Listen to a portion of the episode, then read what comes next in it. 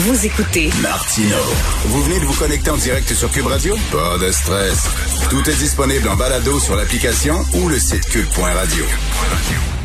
Alors, on parlait à Roméo Dallaire il y a quelques jours, euh, l'ancien lieutenant euh, général, et qui nous disait euh, que ben, vous savez que lui, il a vécu un post, un stress post-traumatique assez assez puissant. Et il disait les premiers répondants, souvent, c'est extrêmement difficile. Vous savez, des gens, les pompiers, les, les, les policiers, les, les paramédics et tout ça, ils vivent des choses extrêmement intenses. Et il y en a qui craquent.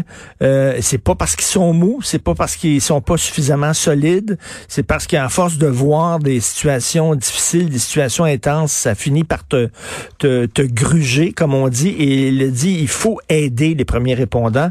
Et justement, nous allons parler avec Madame Amélie Fournier, qui est psychologue, qui est associée de recherche clinique à l'Institut canadien de recherche et de traitement en sécurité publique. Bonjour, Madame Fournier.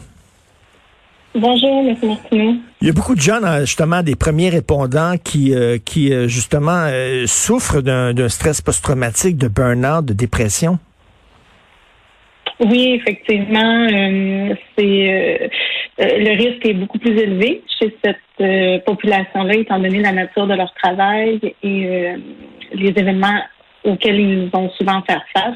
Donc, c'est une problématique euh, qui est souvent présente euh, chez les, les, personnels de la sécurité publique. Et ça, ça ne veut pas dire que c'est parce que c'est des gens qui sont fragiles psychologiquement? Non, euh, non, pas du tout. Et c'est un des premiers préjugés qu'on, qui est important d'aborder. En fait, la majeure partie des, de des humains ou de, la population, si, si quelqu'un a à faire face à un événement traumatisant, euh, D'emblée, personne n'est préparé pour ça et ça demande euh, une adaptation et ça vient, euh, ça peut amener des traumatismes. Euh, quand, quand on, pense au personnel de la sécurité publique, eux, c'est au quotidien qu'ils ont à faire face à ce genre de hmm. situation situation et souvent euh, c'est répété, donc euh, ça peut venir fragiliser et euh, les rendre plus vulnérables. C'est ça, je me souviens, là, j'avais parlé à M. Dallaire, puis j'avais dit peut-être que vous étiez un peu trop fragile, M. Dallaire, pour être militaire. Puis il mm. m'avait dit, il m'avait dit, M. Martineau, si vous saviez, là, à côté de moi, il y avait une montagne de cadavres. Une montagne de cadavres, dont des enfants, et j'entendais les corps glisser les uns sur les autres, et ça faisait comme un bruit de poisson, là, qui glisse, là. Mm. Il dit, je l'ai encore ce bruit-là dans la tête aujourd'hui. Il dit, il n'y a rien qui me préparait à voir ça. Non, effectivement. Et souvent, ce qui, prend les gens par surprise, parfois, ce qui va être le déclencheur euh, chez la personne de demander de l'aide ou qui va être le déclencheur euh, euh, de symptômes plus hmm. significatifs va être un événement banal qui va se produire. Donc, la personne va se demander, mais pourtant, j'ai vu des choses beaucoup plus traumatisantes.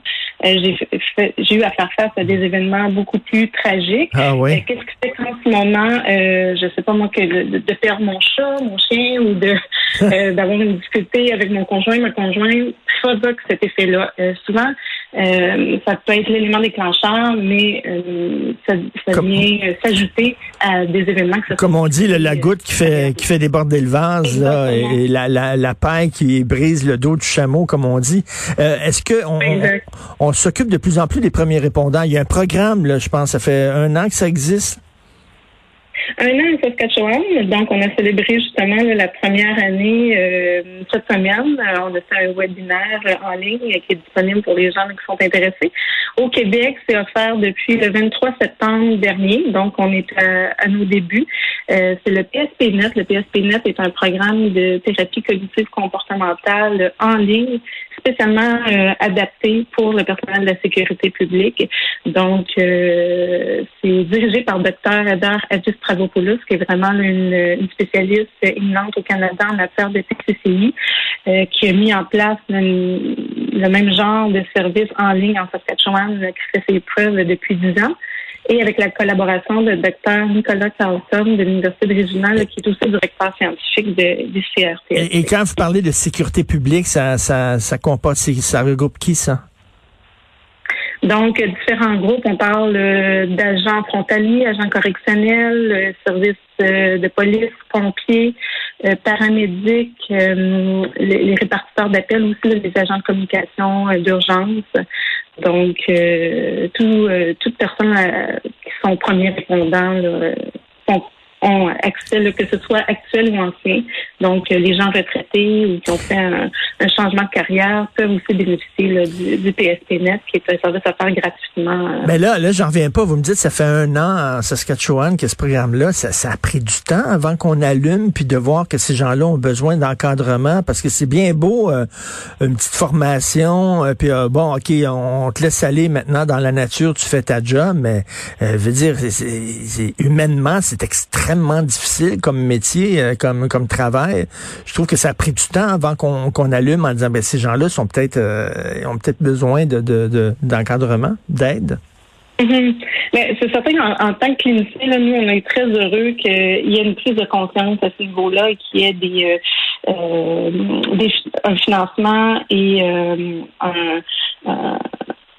un financement et un une démarche dans ce sens-là pour mm. offrir plus de services euh, aux, premiers répondants. Donc, euh, euh, c'est dans le cadre vraiment du plan d'action du gouvernement du Canada sur les blessures de stress post-traumatique, une prise de conscience que notre personnel de la sécurité publique a besoin d'un accompagnement et justement, c'est des gens qui aident hein, au quotidien, qui sont formés pour être à l'avant-plan, les premiers à, répondre à une demande d'aide. Donc, c'est important qu'on puisse les aider à notre tour, puis qu'ils soient confiance de, de demander cette aide-là J'entendais, j'entendais une infirmière parler là, du, dans, dans le plus fort de, la crise de la pandémie, puis qui disait qu'elle, tout ce qu'elle faisait, c'est qu'elle intubait des gens, puis après ça, elle enlevait le tube parce qu'il était mort, puis un autre qui arrivait, puis elle mettait des tubes, la personne mourait, enlevait le tube et tout ça. À longueur de jour, à un moment donné, là, psychologiquement, il n'y a mm-hmm. personne qui peut passer à travers ça.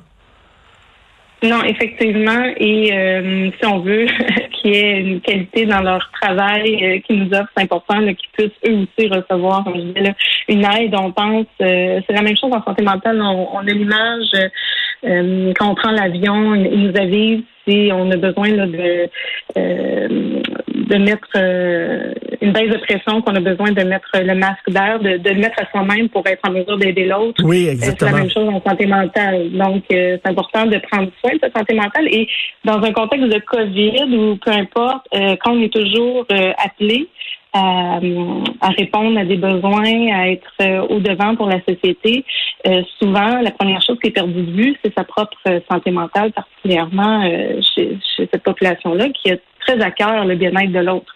Donc, euh, ça peut être facile de perdre de vue son propre bien-être. Donc, donc, là, ils ont accès à de l'aide, psychologique. C'est quoi? Vous les écoutez, vous parlez avec, ils n'ont rien besoin de, parler à quelqu'un qui les juge pas, c'est ça?